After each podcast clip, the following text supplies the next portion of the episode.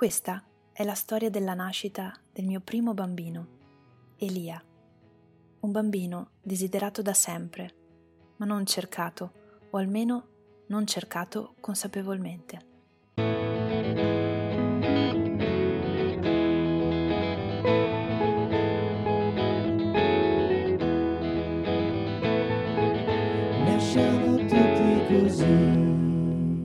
Ciao, sono Dalila di mestiere aiuto le madri a dare alla luce i loro bambini. Con me c'è Carlotta, che aiuta le parole a mettersi in fila e creare immagini. Siamo qui, insieme, per tentare di raccontarvi che cosa accade quando un bambino sceglie che è il momento di vedere il mondo o quando è la natura a scegliere per lui. Grazie ai vostri racconti vi porteremo lì dove accade la magia, dove da un corpo se ne creano due. Siamo Dalila e Carlotta e questo è Nasciamo tutti così, podcast italiano di storie di parto, stagione 2.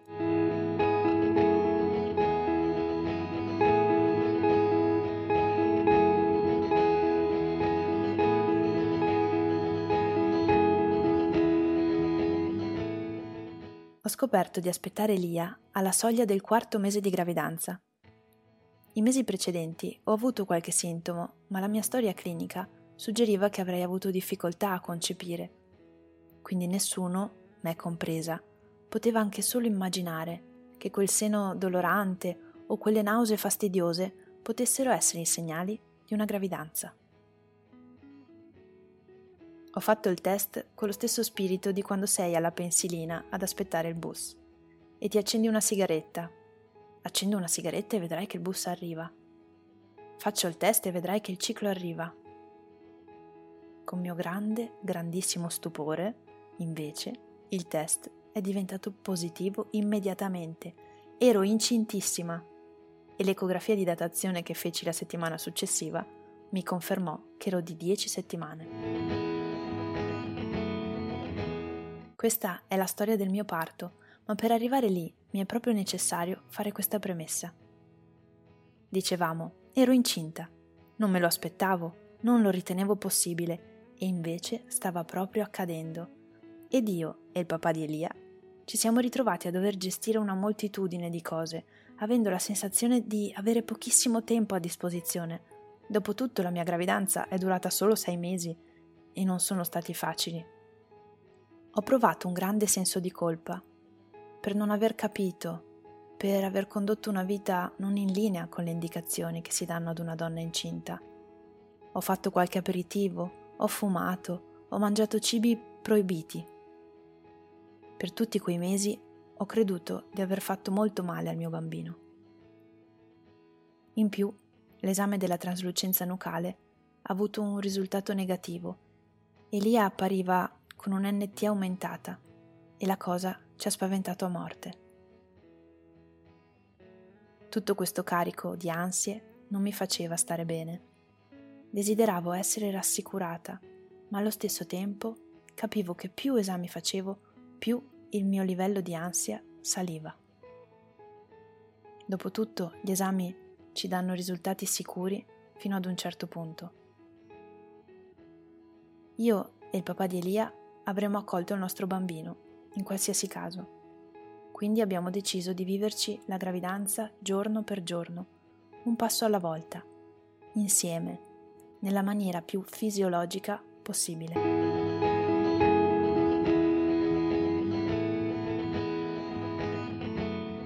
Fortunatamente, dopo un po' di tempo, i medici e le ostetriche dell'ospedale di Lecco hanno accettato di farmi rientrare in un percorso di gravidanza fisiologica, visto che gli esami sembravano tutti nella norma, NT a parte.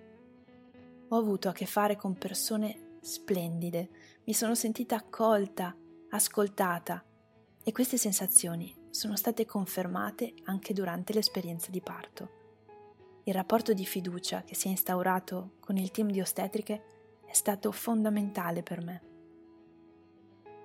Ma veniamo al parto. Elia è nato il 7 marzo 2020, proprio mentre fuori il mondo era in pieno tumulto.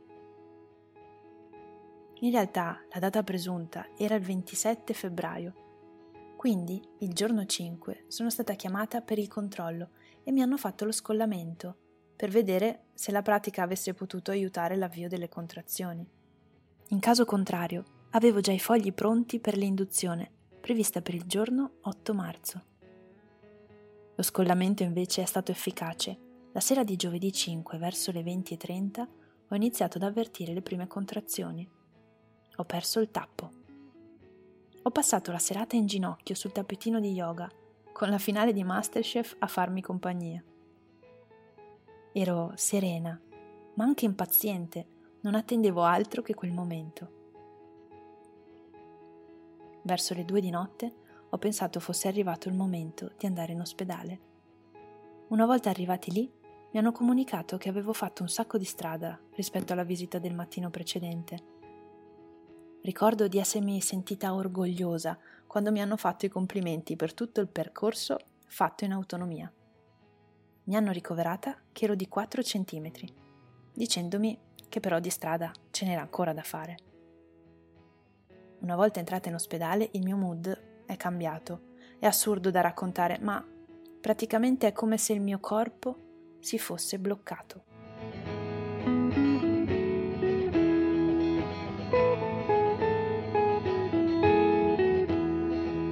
Con la sola compagnia di mio marito, le contrazioni mi sembravano forti ed efficaci, ma appena venivo accompagnata al monitoraggio, tutto si fermava. In quel momento era come se fossi scollegata dal mondo. Ricordo che il venerdì pomeriggio addirittura non avvertivo più contrazioni, non riuscivo a dormire, a mangiare, ero immobile. Elia invece era attivo, vispo, non smetteva di muoversi un attimo. Ricordo che un'ostetrica mi disse: Il tuo bambino arriverà quando sarai pronta a lasciarti andare.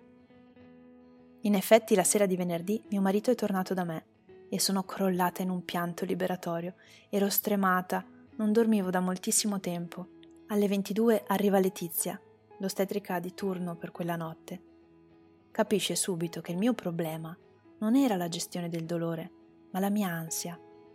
Io avevo paura di conoscere il mio bambino, di vedere con i miei occhi i danni che avevo fatto durante quei primi mesi eravamo in un certo senso giunti alla resa dei conti. Nonostante desiderassi molto un parto in acqua, Letizia mi spiega che per il mio caso un parto in acqua avrebbe rallentato ulteriormente le cose. Io avevo bisogno di dormire, di riposarmi, per avere le energie da spendere nella fase espulsiva. Mi sono completamente fidata di lei. Mi ha proposto l'epidurale e l'anestesia gassosa per farmi rilassare e dormire mi ha rotto il sacco e grazie all'epidurale ho dormito finalmente un paio d'ore. Al mio risveglio mi sono sentita profondamente calma, serena, mi sono sentita accolta e sostenuta, non giudicata. Avevo il mio compagno a sostenermi in ogni passo, che si è sentito coinvolto e parte dell'esperienza. Avevo Letizia, che sono sicura mi abbia capita dal primo sguardo avevo la playlist composta per l'occasione, che sembrava mi parlasse ad ogni canzone. Praticamente sono andata in sala parto a dormire. Al mio risveglio la mia testa era libera. Ho guardato in faccia la mia paura e ho deciso che era venuto il momento di metterla in un angolo. Ho deciso di prendermi le mie responsabilità, ho deciso che era venuto il momento di diventare mamma e di permettere al mio bambino, che nel frattempo continuava ad essere super attivo, di venire al mondo. Mi sono alzata in piedi, nonostante l'epidurale potevo sentire tutto. Ho camminato un po', mi sono seduta sullo sgabello svedese, sono stata in ginocchio, alla fine mi sono sdraiata a letto e mi sono aggrappata alla sbarra. La fase espulsiva è durata un paio d'ore, una sensazione pazzesca, potente, liberatoria. Elia è nato alle 4.58 del 7 marzo 2020. Un bambino grande di 4 kg 330 per 53 cm. Nello stesso momento in cui l'ho visto, ho chiesto conferma che fosse sano. Mi sono liberata in un pianto con lui appoggiato al petto. Elia è sano e l'ho fatto io. È finito un viaggio verso l'ignoto che mi ha fatto tanta paura da farmi male. Sinceramente mi auguro di vivere una nuova gravidanza per risolvere dei conti in sospeso, per vivere tutto diversamente, in maniera più serena.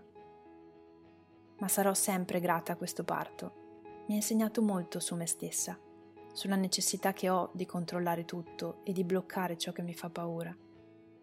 Mi ha insegnato che posso essere vulnerabile e potente allo stesso tempo e che affidarsi agli altri è essenziale.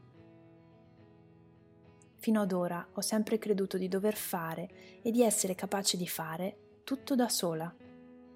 Questo parto ha reso evidente invece che il ruolo di mio marito e del personale ostetrico è essenziale. Per smuovere una situazione che sembrava paralizzata, ho dovuto completamente abbandonare il mio corpo alla cura di mani esperte e di mani amorevoli. Non c'è nulla di sbagliato in questo, anzi, mi hanno fatto capire di non essere sola ed è stata la chiave per poter dare alla luce il mio bambino. Per concludere, so che non si può generalizzare, ma se dovessi dare un consiglio ad una futura mamma, sarebbe quello di costruire un rapporto bello e sereno con le persone che la seguiranno al parto, di fare in modo che il luogo scelto per il parto diventi un po' casa, anche se si tratta di un ospedale. L'aspetto psicologico, dal mio punto di vista, è davvero determinante per la buona riuscita di un parto.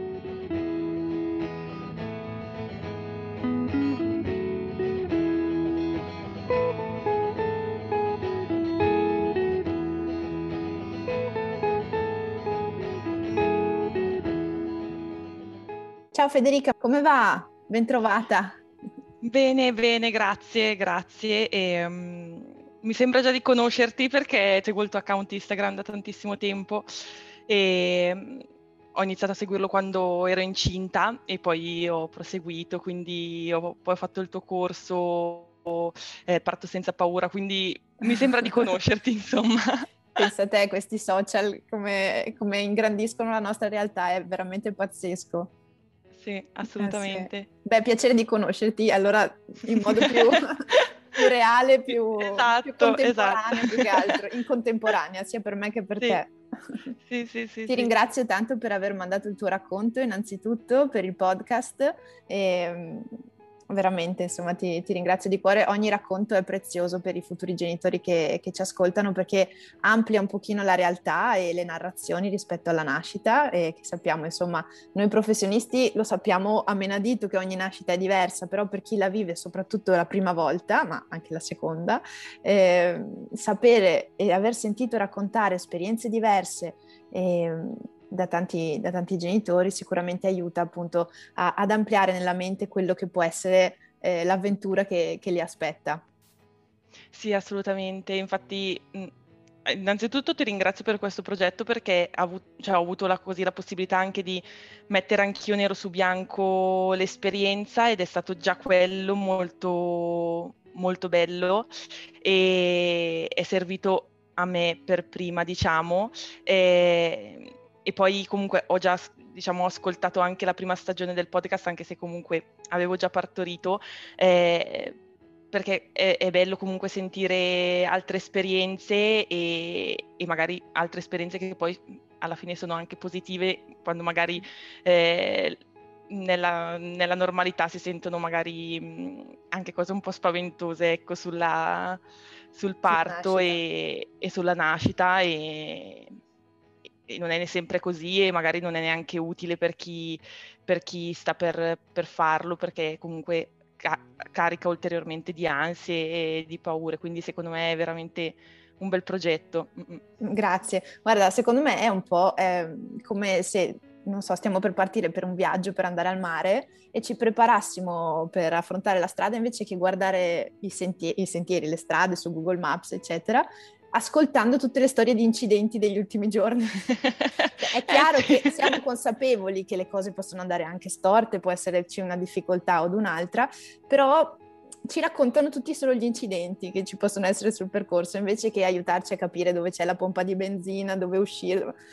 Eh, va bene, invece noi qui vogliamo un pochino dare spazio al di là di tutto a quelli che sono i racconti positivi, che non vuol dire che sia tutto per forza liscio e tutto perfetto come una donna o un, pa- un futuro padre si immagina, perché qui eh, raccontiamo anche le storie di futuri papà, eh, ma anche nella difficoltà di come l'esperienza può essere positiva, di, eh, di come affrontare quelle che possono essere anche le deviazioni del percorso rispetto alle aspettative iniziali.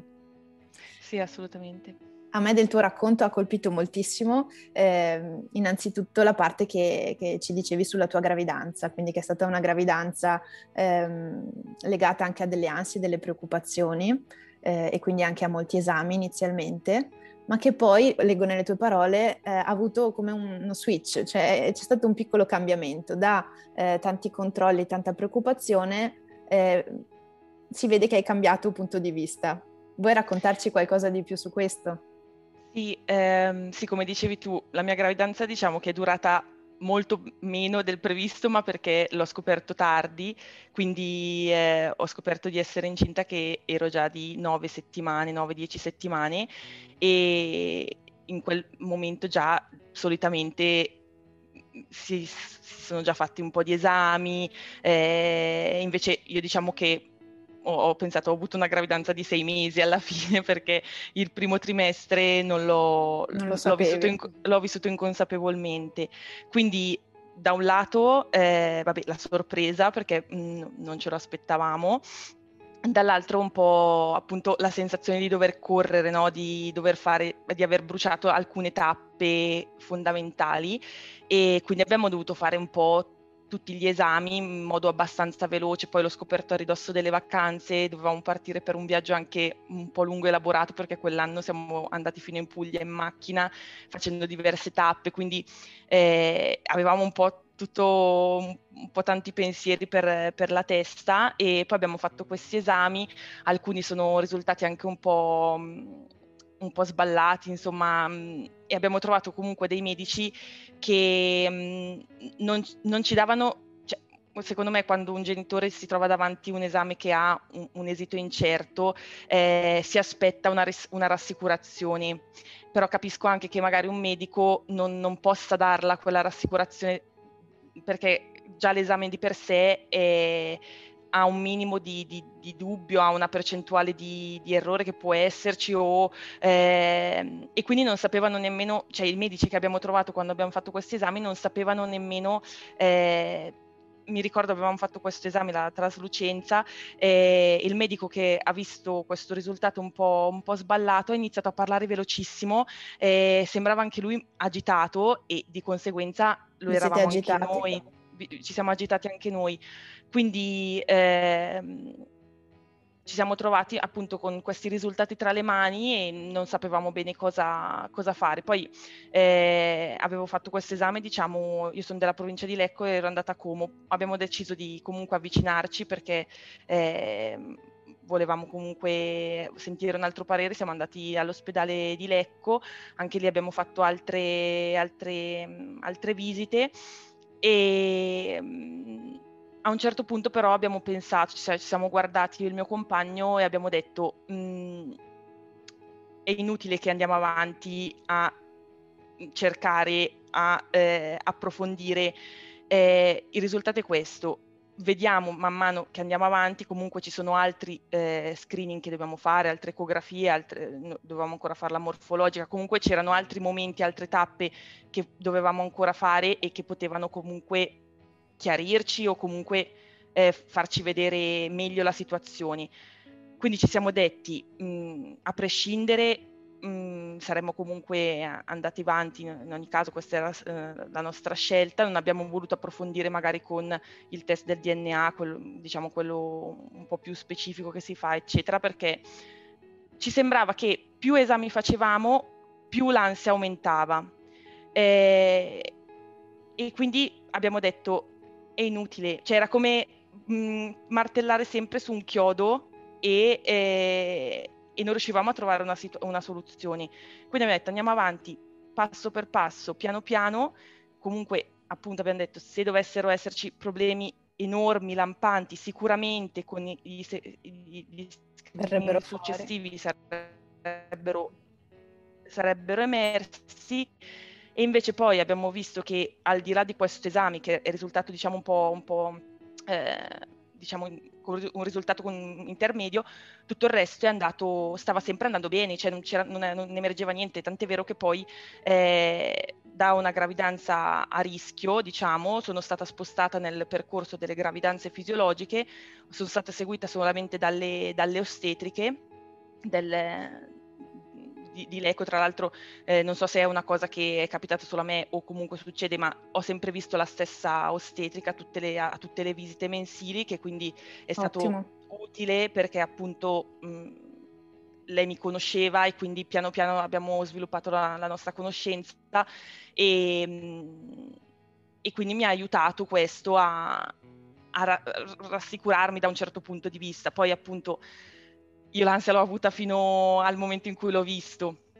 Eh, eh, questa è la, è la, seconda parte volevo, di cui eh, volevo parlare con te, no? Nel tuo racconto emerge proprio chiarissimo come la mente alla fine governi tutto, perché anche se il travaglio si innesca, eh, le contrazioni partono, quando ehm, abbiamo un pensiero molto forte, come era nel tuo caso la preoccupazione di incontrare Elia e di vedere come stava, perché comunque eh, chiaramente la storia che, che, ti portavi dietro dalla gravidanza era una storia importante, eh, ti, ti, bloccava, ti fermava e questo si vede spessissimo in travaglio e a volte ce ne dimentichiamo. Ci dimentichiamo anche un po' magari di parlarne nei corsi di, di preparazione alla nascita, di accompagnamento al parto perché ci focalizziamo forse di più su, sul corpo, su come, eh, come funziona l'utero, cosa succede alla cervice che si dilata, ma dobbiamo ricordarci che il motore di tutto è la mente, è la mente che attraverso gli ormoni fa accadere alcune cose.